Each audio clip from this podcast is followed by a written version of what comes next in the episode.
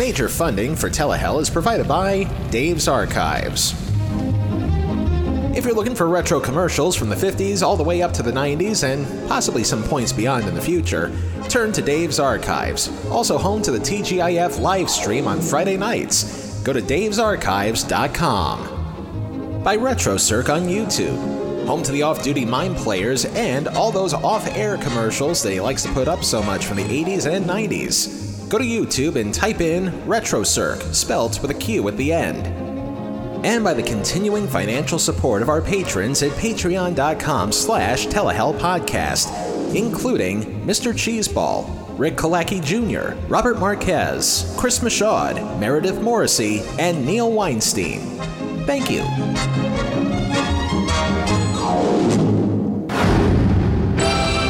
Stay tuned after the feature for a special message. And now, our feature presentation. So, in case you missed it last time, we covered a TV adaptation of a John Hughes movie that resonated with teens of the 1980s. Here's where Cameron goes berserk.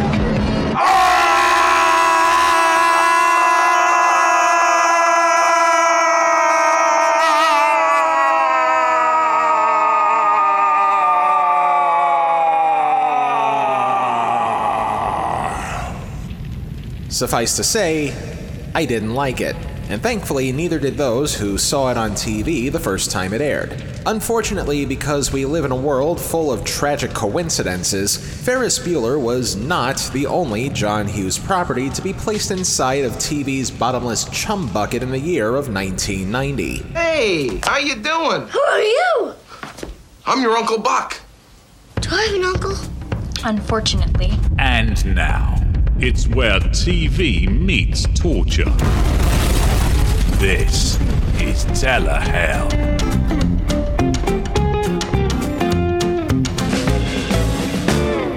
As John Hughes' career continued to evolve, so did the kind of movies that he would write and direct. After conquering the teen demographics in the mid 80s, it only seemed like a natural evolutionary step that the stories that he would pen next would cater to those who grew up and were ready to face adulthood. Wilt thou provide her with credit cards and a four bedroom, two and one half bath home? Wilt thou listen patiently to long stories about kids' colds, kitchen towel, clothes, shoes, makeup, hair, sore feet, and decorated six book covers?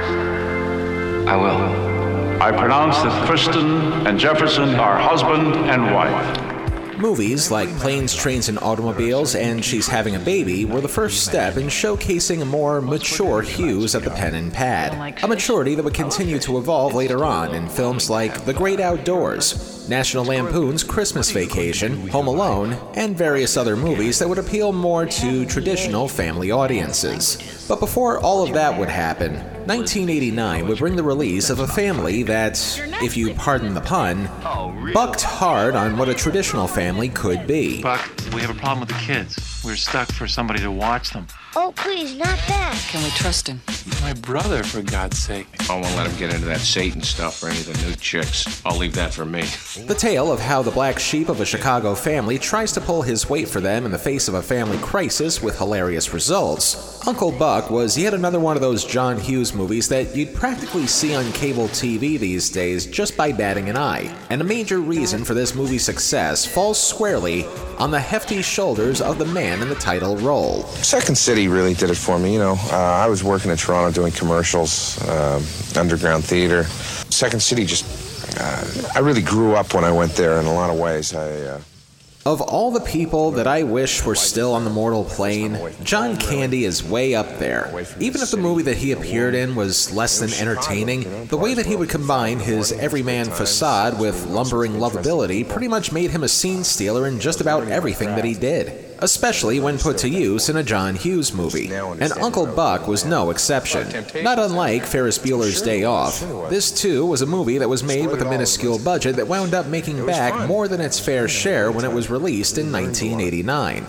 Unlike Ferris, however, his critics were less kind. Sure, there was some favorability to be found, but back in the day, the fate of a movie usually fell on the shoulders of that other Chicago icon of cinema, Roger Ebert, who not only gave the movie one and a half stars out of four, but also lamented that, quote, Hughes is usually the master of the right note, the right line of dialogue, and this time there's an uncomfortable undercurrent in the material. End quote. Further citing that this was considerably bitter for a John Hughes movie. Gee, bitter you say? Well, well, well. They certainly are scraping the bottom of the barrel for cheerleaders these days. Stand me up today. Tomorrow, I'll drive you to school in my robe and pajamas and walk you to your first class. You ever hear of a ritual killing? I'll die before I go anywhere with you. It's gonna be fun. They have rent issues. And rent a foot disease. Does anyone in this house know how to keep a promise? I don't see it. Still, though, the movie proved to be popular enough that, just like vultures in the desert, it was only a matter of time until one of the TV networks swooped in to pick at its carcass. And since NBC already had its hands full with a show that used John Hughes characters to the most minimal of requirements, This is television. This is real. this left the other three networks. America's watching ABC. No, not ABC, because they actually had comedies that were worth watching at that point. And with the newly established TGIF lineup around that time, why spoil a good thing? You're watching Fox. No, not Fox, because they were still aiming for younger audiences, and family comedies didn't quite fit their agenda. That only leaves one other place.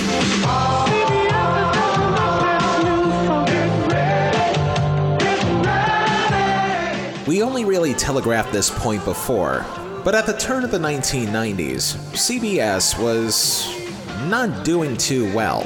A recent change in ownership following the retirement and subsequent passing of network founder William Paley started a downhill trend for the network. Not counting sports programming or the long running 60 Minutes, CBS had reached a point in its history where the network skewed much older than it did back in the time when it was TV's most watched network from the 50s through the 70s. Ever the traditionalist, the network kept on putting out what they felt was the tried and true, and would periodically slip into third place because of it. And because of that, the network was only too eager to try to shake itself away from Jerry Atravision by putting on shows that would hopefully appeal to the same audience that they were losing to. For some reason, they thought that a small screen adaptation of what Roger Ebert considered to be a bitter comedy would be the magic bullet for the Eye Network later that year. But perhaps if the overall story was to be softened up a little, maybe it could become palatable to a TV audience. That was the task that a writer named Tim O'Donnell was slated to accomplish. O'Donnell is another one of those journeymen of television who would lend a hand to various TV staples, either as a writer, director, or producer, most notably for shows like Growing Pains, Dave's World, and a slightly better movie to TV adaptation in Clueless. He would be the one to try and condense material like this. We can talk about burying the hatchet. You know what a hatchet is, don't you, Bug? I got one in the car if you'd like to see it. I like to carry it, you know. You never know when you're gonna need it. into something that would be watchable for 22 episodes. Of course, as is the case with any adaptation, not everything is going to be 100% faithful to the original. After all, TV budgets and movie budgets tend to have a vast gulf between each other. But despite the budget, the overall goal is to try to be as faithful to the source material as you possibly can while maintaining its integrity. In other words, there was no way in here that they were ever going to get John Candy to reprise his role. But that doesn't mean they couldn't have found somebody who was, at the very least, some kind of a simulation. My mother said to me, Why do you buy them raccoon coats? That's the third one this year that froze in the headlight.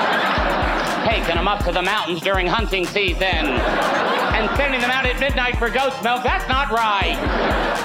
Lo and behold, another late great that I wish was still with us Kevin Meaney. One of those comedians comedians who never quite achieved levels of superstardom, but always appeared everywhere throughout the decades. Meaney got his start performing at various comedy clubs in Boston until 1986, when he caught a couple of big breaks. First with HBO specials, then in a series of bit performances on season 12 of SNL, until one year later when he would get what many comedians thought was the ultimate validation a stand up set on Johnny Carson's Tonight Show. I don't care. I don't care. My jokes don't go over. I don't care. Everybody, I don't care.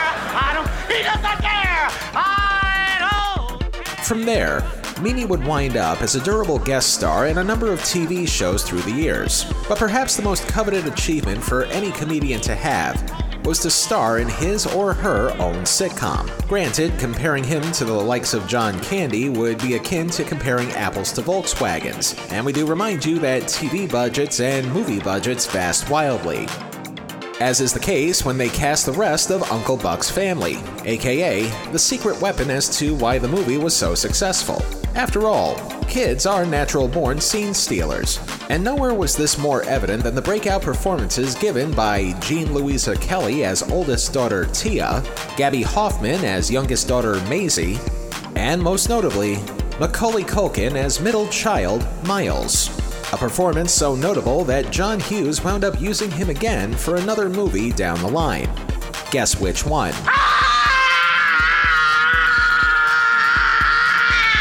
So, not unlike the John Candy slash Kevin Meaney switch up, different child actors would be needed to hopefully capture lightning in a bottle once again. After all, who needs kids like them when you have the durability of such child actor luminaries as. Jacob Gelman, Sarah Martineck, and Dah-ve Chodan. Okay, child actors don't have to be brand names, but it'd be nice if these kids were known for other things either before or beyond 1990. Finally, there's the matter of the kids' parents, who call on Uncle Buck to help the family out. Only instead of whoever they got to play them in the movie, they would be replaced by. no one. Why no one? Because the powers that be behind the show made one distinctive creative change that was different enough from the movie that might have allowed for possible expansion in storylines. Also, it seemed to be a very popular plotline on sitcoms of the 80s and 90s. Simply put, they killed off the parents in an off screen car accident, and now Uncle Buck is constantly fighting to be the kid's legal guardian. And since it takes two to fight, somebody has to come in to spar with him. Enter a TV legend. Listen, Ralph, I did not spend that money on clothes, and you know it. Besides, how far do you think $62 a week will go? Will you shut your big mouth and stop yelling my salary? I don't want the neighbors to know how much I'm making. $62 a week! $62 a week! Will you stop that? I don't want my salary to leak out. Your salary couldn't drip out. Who else but a veteran of getting into verbal fistfights with the overweight could be cast as the children's grandmother, as yet another late great, Audrey Meadows, would do whatever it took to make this TV adaptation somewhat watchable. Of course, it doesn't matter how good or how bad a show is. As long as it's given a cushy enough time slot, it could practically run for years without anybody batting an eye which makes things all the more baffling as to why CBS decided to air the show on Monday nights opposite MacGyver on ABC and another show on NBC that would happen to debut the same night that this one will. Now this is a story all about how my life got flipped, turned upside down, and I'd like to take a minute, just sit right there. I'll tell you how I became the prince of a town called Bel Air. Talk about going into battle with confidence. And forgive me for being about a few months late to make this joke, but we'll see how the TV version of Uncle Buck got smacked in the ratings. After the break. Have you bought your season's tickets yet for the Toronto Argonauts? No? Well, you should. You know, I just I got mine earlier, but this place over here, I just bought some tickets over here, season's tickets. It should be fabulous. Very inexpensive, too. A man out front sold them to me for a, a few million lira for one seat. He said it's a very good seat. I haven't seen it yet, but, but they're very nice here. He took my watch and is going to go get it repaired right now. Should be back anytime now. Stay tuned after the feature for a special message. This week on Telehell's premium content of the day. Monkeys are those little weirdos with the long tails, begging for coins to support their banana habit. Chimpanzees are members of the great ape family. Now, my idol had always been King Kong, and I hoped to have carried on my own career in the great tradition that he established years ago. The only way to listen to Telehell's premium content of The Damned is by becoming a patron at patreon.com slash telehell podcast. For just a few bucks a month, you can listen to our premium content and get some swag along the way. Once again, that's patreon.com slash telehell podcast. And now, back to this week's torture.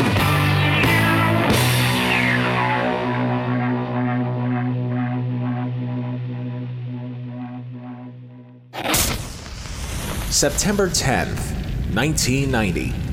The conflict in Iraq continues to escalate to a full scale war. 70s hit song The Joker by Steve Miller Band would return to the top of the charts in the UK for some reason. And at 8 p.m., 7 p.m. Central, given the choice between two new sitcoms, viewers would rather have watched NBC that night. Because over on CBS,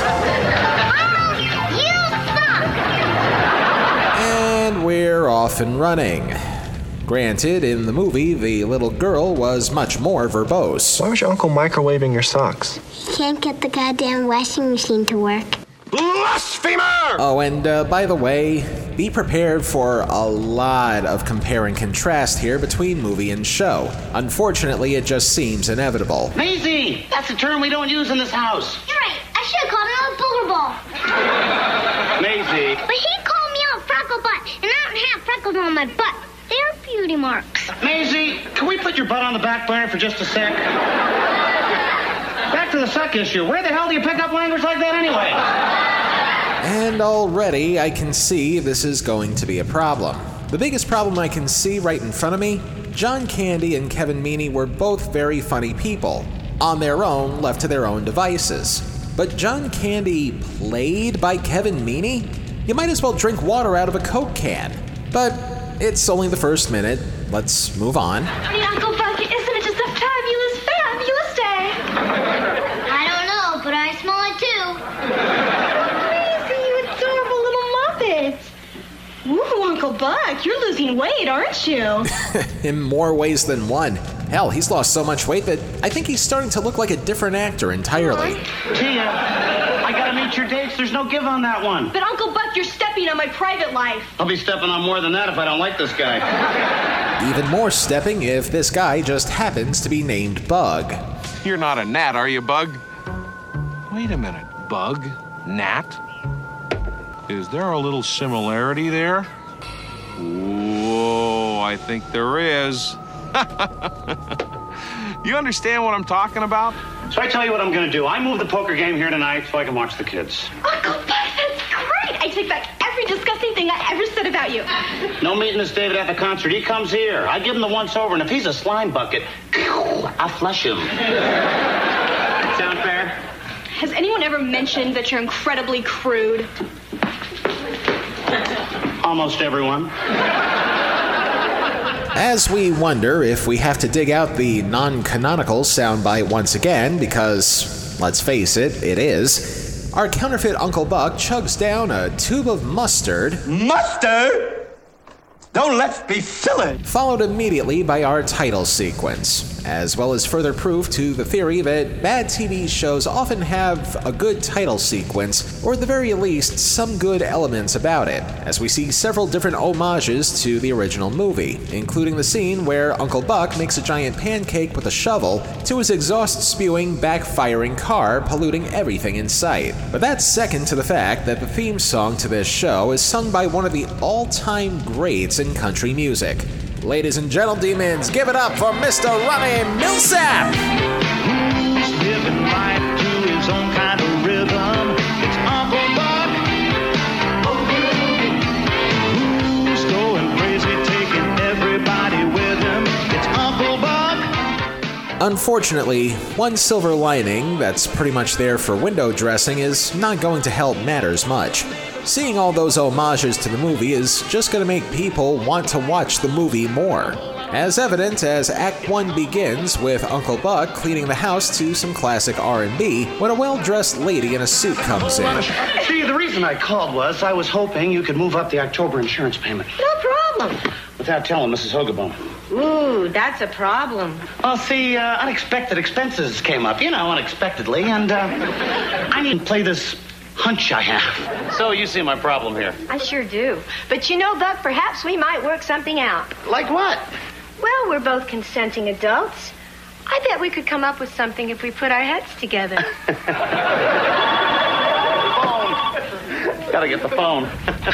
And this would be a good time to bring up another removal from the movie that of Uncle Buck's girlfriend, Chanice. Originally played by Amy Madigan, the movie built her up as somebody who put up with Buck's nonsense for a long term relationship. But by the end of the movie, Chanice realizes that Buck can be responsible both with kids and life in general. But again, this is a non canonical TV adaptation, so let's just safely assume that Chanice wound up in the same car accident that took the kid's parents.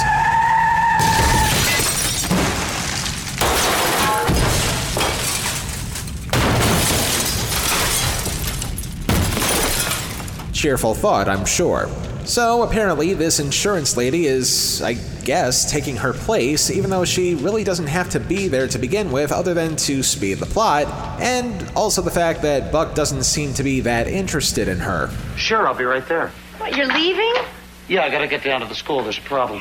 But what about us working something out? Doreen, do you offer this to all your clients?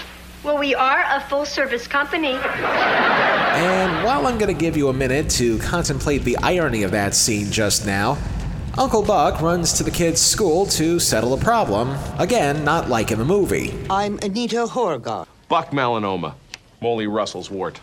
Not her wart. Not her wart. I'm I'm the wart. She's my tumor, my my growth, my uh, my pimple. I'm Uncle Wart. Just old Buck Wart Russell. That's what they call me. Or uh, melanoma head. They'll call me that. And we should also mention that the vice principal in this show is portrayed by victim of the 1986 Jay Leno show, Miss Lu Leonard. It's enema time. And this scene pretty much plays kinda sort of identical to the scene in the original movie, but instead of John Candy being charming, In my professional opinion, the child is still trying to come to terms with the tragic loss of his parents. This verbal assault on me was simply a cry for help. I bet you get that a lot. I've seen this many times. The child loses its anchor, its parents. And so it acts out to, shall we say, get its life back on track. Time out. Maisie is not in it. I was merely being gender non-specific. Well, what other choices women like you have? but then again, you didn't call me down here to discuss your sexual problems. and now I would like the ghost of John Candy to please react to the moment that we just experienced. Just l- let. Get, no, but you don't. Would you just let me? Give me. Let me get. Let me get. You're not. Give me a. Oh. I mean, granted, things have become far looser on TV now than they were back then, but try to imagine being a TV viewer in 1990, especially a viewer with a family of your own and watching this. Thanks for letting me know about this, Mrs. Crapier, and it's not Mrs., it's Ms. Ooh, there's a shocker. And then wonder why this show was given a 22 episode commitment. Your nephew blackened the eye of a classmate this morning. All right.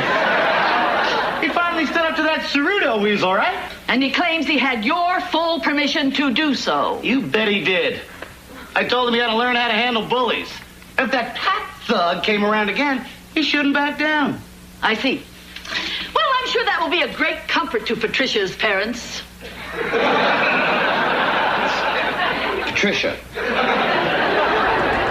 Uh, so, to recap, this show aired on CBS. a network that had been known since time immemorial for putting on sitcoms of a certain level of quality. I mean, Lucille Ball, Carol Burnett, Dick Van Dyke, Bob Newhart, Ray Romano, Mary Tyler Moore, etc. And just now, in the span of two minutes of network airtime, we get a combination of so called jokes involving insults to women, as well as the notion of a boy beating up a girl. On a family sitcom. A far cry from the days of Ricky Ricardo, don't you think?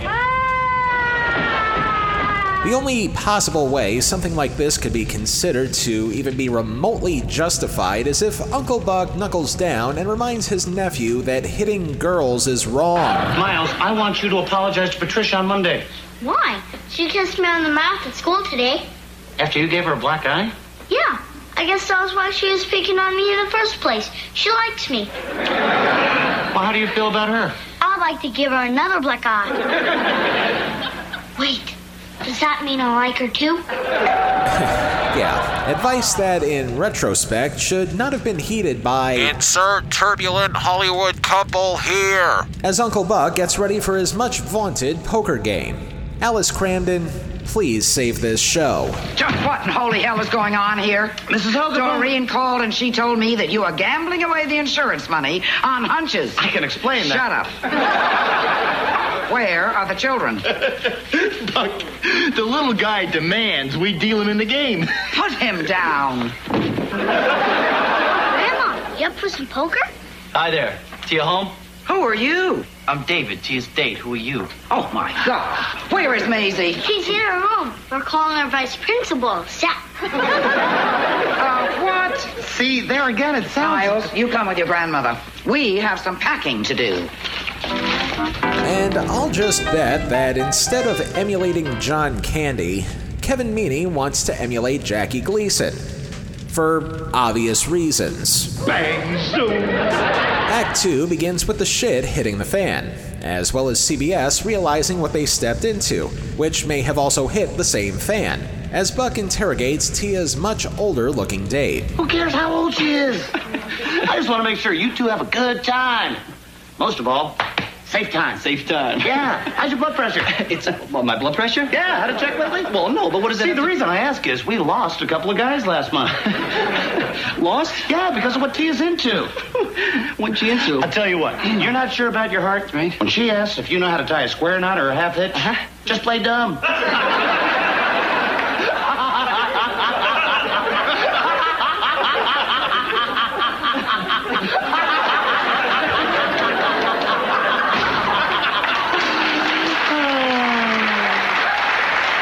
Lucky for you, we won't. Show them how it's done, John. Uh, you know, a situation may come up, say, uh, uh, for example, someone's been uh, drinking and about to drive a loved one home. Then I like to know I have it. Not to kill, oh, just to maim. Take a little off the shoulder, the elbow, shave a little meat off the old kneecap. Ooh. You got both kneecaps? I like to keep mine razor sharp, too. Sharp enough you can shave with them. Why, I've been known to circumcise a gnat. You're not a gnat, are you, Bug? As we continue to see Audrey Meadows be the show's saving grace, the wee ones try to use precociousness to the nth degree to save Buck's ass. I am an old woman, and I haven't gotten over losing your mommy and daddy yet. We didn't lose them, Grandma. Uncle Bob talks to us about them. Yeah, I'll just bet he does. He says you don't lose people. So like you don't lose a snowflake. Just 'cause it's time for it to turn into a raindrop. What?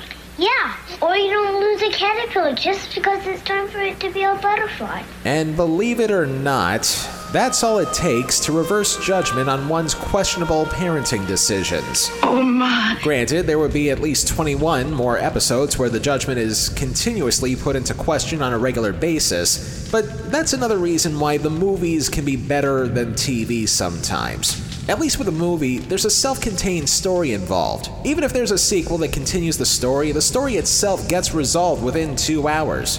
But TV shows are meant to last for years if they're executed properly. The story is meant to continue and hopefully evolve over enough time so that any of the characters that we meet along the way experience some level of growth and development. Don't believe me?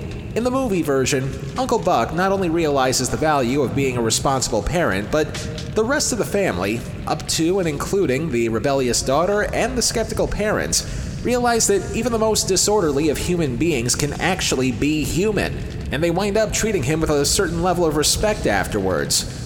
But here? I'll just get my thing. I don't like you, Buck. Never have.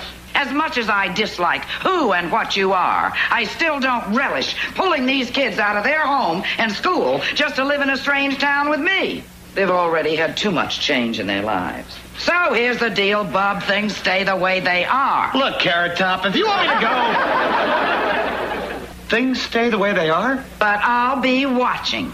And the first thing that I see that I don't like, I'm getting my scuzzball lawyer to pull the plug. You got it? Got it. I'll see you soon, darlings. Of course, you never can be sure just when. Does he have to sit I'll here? put a sock in it, Tia. So you see, even though Uncle Buck had already proven himself to be a reliable relative in the movie, albeit with a certain level of circumnavigation, the TV show pretty much treated the movie as if it were an etch a sketch. Shake it up, erase it, start all over again. But once again, we feel the need to remind you. Non canonical! Non canonical! Non canonical! And of course, it can't be any kind of a lame sitcom without your standard issue lame sitcom punchline. I'm not going to some stupid high school prom, so you can just forget about it.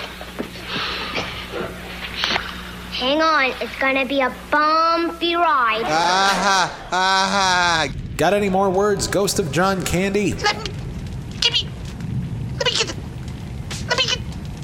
You're not. Give me a. My thoughts exactly.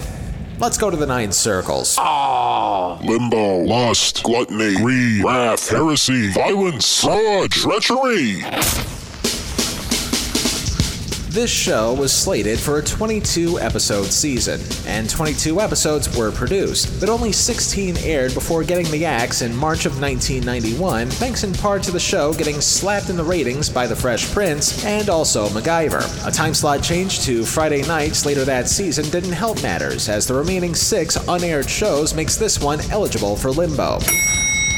As far as the series goes, not unlike Ferris Bueller, this show was also a pale and poor photocopy of the original and much better source material. Not to mention the fact that they took a self contained story and obliterated it just so they can tell the story again in an increasingly mutated way. The removal of characters doesn't help matters either, and this results in a show that's heresy compared to what John Hughes could do. To say nothing of the fact that the people that they got to play the TV counterparts of the movie characters were grossly miscast. And again, don't get me wrong, I loved both John Candy and Kevin Meaney. But Meaney's interpretation of the character was far more manic and obnoxious than Candy's. At least Candy played the part the same way that he played anything else that he ever did with heart, humor, and fun, with a dash of intensity. So, of course, not unlike that other John Hughes related TV show that aired in 1990, This is television. This is real. this Uncle Buck is also a total fraud. And as far as this episode goes, look, I don't want to get up on a soapbox, but I think it's pretty obvious that violence, either expressed or implied, or even that of the cartoonish playground type, should never be condoned especially if it's between two kids and one of them is of the opposite sex. And even more especially if this stuff is happening on a TV show aimed towards a family audience. Sure, the movie was a family movie, but it was also one written by John Hughes, who was still at the point where he was towing the line between the rebellion of being a teen and the responsibility of being an adult. But on this show, practically everybody was acting childish, and there was clearly no room for maturity. Well, except for Audrey Meadows, but that's because Audrey Meadows can hold her own. She never did go to the moon, and I'm pretty sure for good reason, too. I call you killer, cause you slay me. And I'm calling Bellevue because you're not. The 1990 Uncle Buck TV series earns 4 out of 9 circles of telehell. And thanks, Satan, this would be the last time somebody would take one of John Hughes's most beloved works and bastardize it to a point where it's far from the default. Fuck, we need someone to watch the kids. Any chance you're free? You'll love to have me here. I'm lots of fun. Who want to see me jump off the balcony in the pool? Oh, damn. Are you fucking kidding me? I love taking care of them kids, and I do it well. Yeah! Mom, a prostitute taught me to twerk. There's no way he's got this. No, not covering it. There's nothing more that needs to be said. Did do it. Fine, I'll do it. But I'm only going to give a brief synopsis because, in spite of the fact that this was another unnecessary remake, at least they got more right in this version than they did in 1990. Look what I got Mason to do. I'm a bride. Oh, hell no. It's way harder than I thought it would. For those who have let time blur too much over the years, yes, there was a second Uncle Buck TV show that aired in the summer of 2016 on ABC. This time with a much more diverse cast and also better actors. Plus, a storyline that felt truer to the original. For starters, the parents are alive and Uncle Buck's girlfriend are back in the picture in this version. Unfortunately, this version of the show may have adapted to the movie a little too closely, making the stuff that we see just a little predictable. But just because it was predictable doesn't mean they didn't at least try to put their own spin on things. Mike Epps as Uncle Buck is definitely a departure from John Candy, but he's not too bad playing him as a slicked up version of the character versus John Candy being a big hearted slob. And at least it's not as in your face as the 1990 version seemed to go out of its way to be. This show only lasted about 8 episodes, and believe it or not, it actually got trashed a little worse than the 1990 version. But I legitimately think this one is actually worth checking out, even if it is a little too close to the original movie. Look for it on YouTube, judge for yourself. Thought it would be. What are you hitting me for? You're not the police. And the wonderful lessons continue.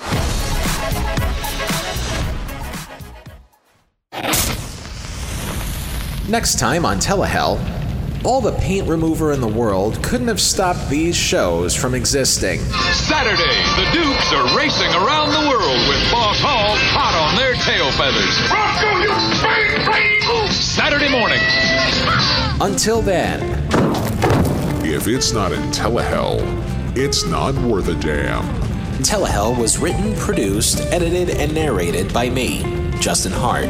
All clips used in this program are protected under the Fair Use Doctrine of the U.S. Copyright Act of 1976, and all clips used come courtesy of their respective companies and owners. Some of the music used in this program comes courtesy of YouTube and their audio library service. Telehell is a production of Horton Road and is distributed by Libsyn. Now that everybody is getting mysterious chemicals injected into their arms, that can only mean one thing. It's almost safe to socialize with people again. So why not get a head start on that and follow us on our social feeds? Twitter and Facebook, both at Telehell Podcast. By the way, shows like these aren't cheap. Do what you can and can what you do at patreon.com slash telehell podcast.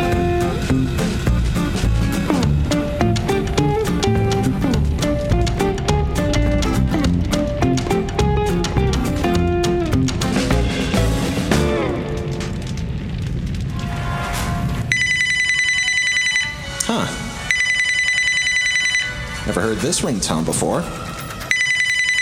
Hello, telehell. Oh, good. I've got the right place. Listen, I don't know if you remember me or not, but we did a review last fall about Wonder Woman, and Don't worry, I remember you. You're the kid that goes off on tangents on Marvel Comics and probably does more digressing than I do. Uh, Peter, right? I guess you do remember me. Anyway, I normally wouldn't call upon the underworld for any help of any kind, but there's this one thing that we, or at least I want to cover on our show. But I think that might be a three person job. The subject looks to be in your wheelhouse. Well, that depends. Uh, what you have in mind? Are you familiar with a comic book character called Nick Fury? I may be in hell, but I'm not oblivious. Of course I know Samuel L. Jackson's best known character, and. Uh, not quite. You know, no easy bit uglier than I remember. Your frozen popsicle. Get it, Andrea? Popsicle? You know, that's the problem with the Third Reich. No sense of humor. Wait, Hasselhoff's involved? Why didn't you say so? How soon do you need me there? As soon as you can. And what do I owe you? Whoa, easy there. Just because I work underground doesn't mean I'm reaping souls. Yet. Technically, I'm still a rookie. But that doesn't mean there isn't a price tag. We'll discuss that once we get to the surface. Great. Uh, also, uh, is your friend, the uh, Captain America enthusiast, still there with you? Well, that's why I'm calling you by myself. If Eddie knew you were coming, he'd probably get a crucifix ready after what you did with his comic books. What? Read them? Uh, that that's all you did with them? It does get a little dull down here with nothing but bad TV to watch. Uh, when I see him, I'll tell him his comics are safe. All of them? Uh, yeah. All of them. Don't worry about that. Just give me a few days to get there and we'll hassle the Hoff. Okay, see you soon.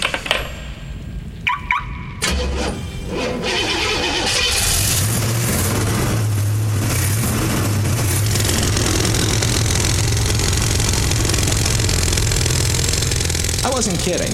All of his comics are safe, and that includes the one that I had to sell to get this baby a portable subterranean drill that will get me to the Marvelous Studios for a special crossover on their show. The three of us are going to talk about the 1998 Nick Fury TV movie with David Hasselhoff on their show wherever you stream podcasts. Ah, it'll be great to be back on the surface again. Now, how do you work this thing?